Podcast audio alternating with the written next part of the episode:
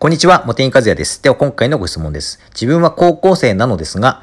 母親が忙しいので、風呂掃除の黒カビや皮脂汚れなどを落とせる、かつ早く済ませる方法はありますか？また、部屋をきれいに保つ方法や物を捨てるとき、これは今後使うものだろうかと思うときがあります。捨てる方法もご教示お願いしますというご質問です。こちらの方、高校生ということなんですけども、とても素晴らしいですね。お母さんがもう忙しくて、あの、代わりにお風呂掃除をしたいのか、もしくは、お母さんを少しでも楽にさせるためにお風呂掃除のアドバイスをしたいのかというどちらかだと思うんですけれども、いずれにしても素晴らしいですよね。私は高校の時に、あの、実家のお風呂を洗った記憶がないですね。はい。まあ、そんな感じでもう、ぜひ、あの、お役に立ちたいなというふうに思いますが、他にも、あの、ご質問ありますが、まずはその、お風呂掃除ということなんですが、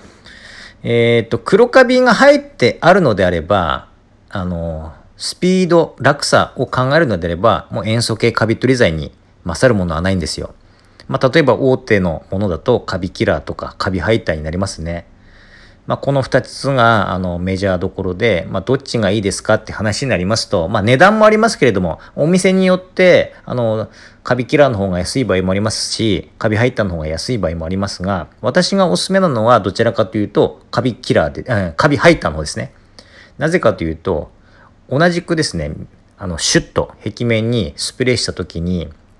密着力がカビハイターの方が強くてですね、落ちていきにくいんですよ。これは以前ですね、テストしてその動画を YouTube に上げてますから、あの、間違いないんですけれども、密着力が高くて壁面の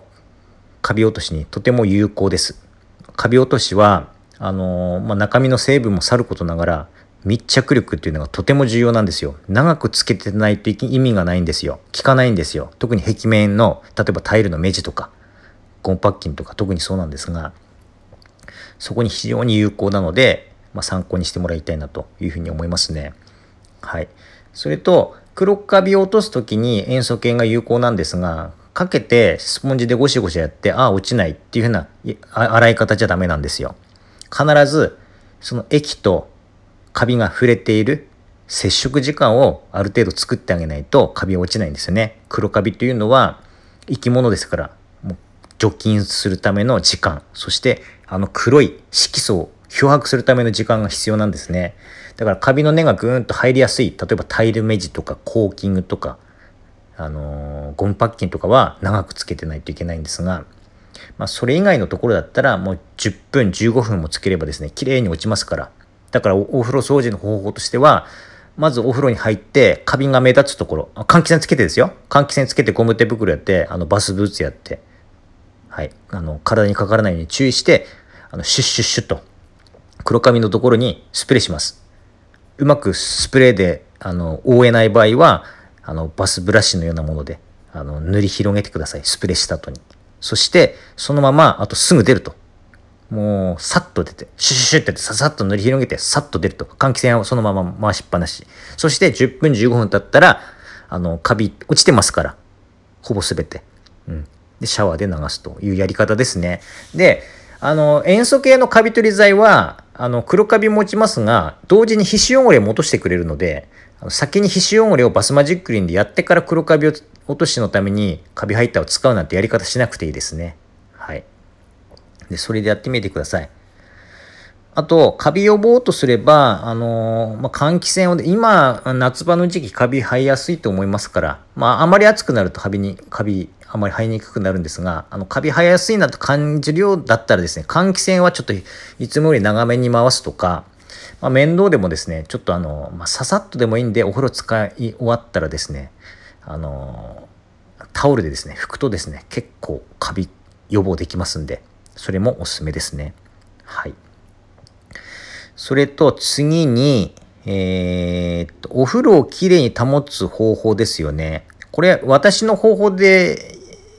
あの、お答えしますが、まあ、ポイント3つあると思ってるんですよ。1つは、あの、床に物を置かないってことですね。床に物を置かないと、掃除したい時にさっと掃除できるじゃないですか。物があると、あの、まず床を、をあの、片付けるところから始まりますよね。そうすると、あの、腰が重くなるし、やる気スイッチが入りづらくなるんで、あの、そういうふうな掃除しやすい環境を作るっていうことで重要なんですよね。もちろんマットとかもそうですし、例えば、あの、ご質問者さんが高校生っていうことなので、まあ、カバンとか部活のバッグとか、そういったものは帰ってきて疲れているんでしょうけれども、あの、床にポンと置かずにですね、中身を所定の場所に戻して、そして、カバンはどっかにかけるというやり方を一つするとですね、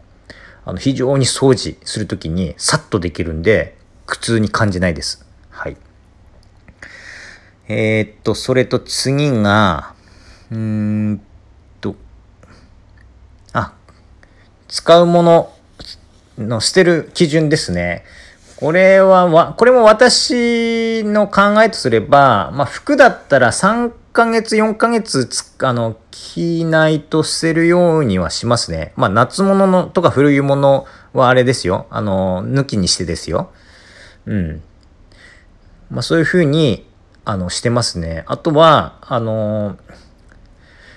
例えばタンスの、この一段よりも、服が増えないように、あの、私商売やってるんで、もうまさに考え方がですね、在庫の、倉庫の在庫の置き方と同じなんですけれども、あの、意識してないと物って増えていくんですよね。それは服とかもそうですし、もう在庫もそうなんですよ。だからもう在庫のスペース、倉庫を、あの、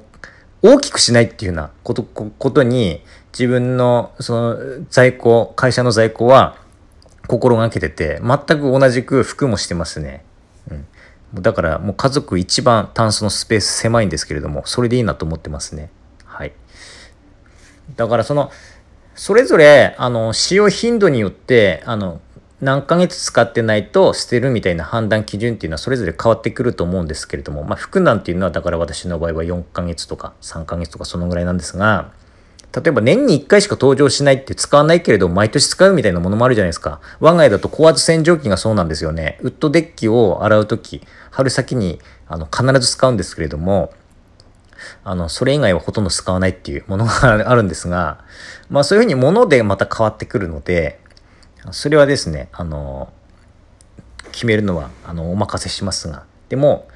こういった、あの、決めればいいんで、ルールを決めればいいんですね。ルール化してですね、あの、判断していくというやり方がいいと思います。はい。まあ、少しでも参考になれば嬉しいです。ということで、今回はこれで終わります。どうもありがとうございました。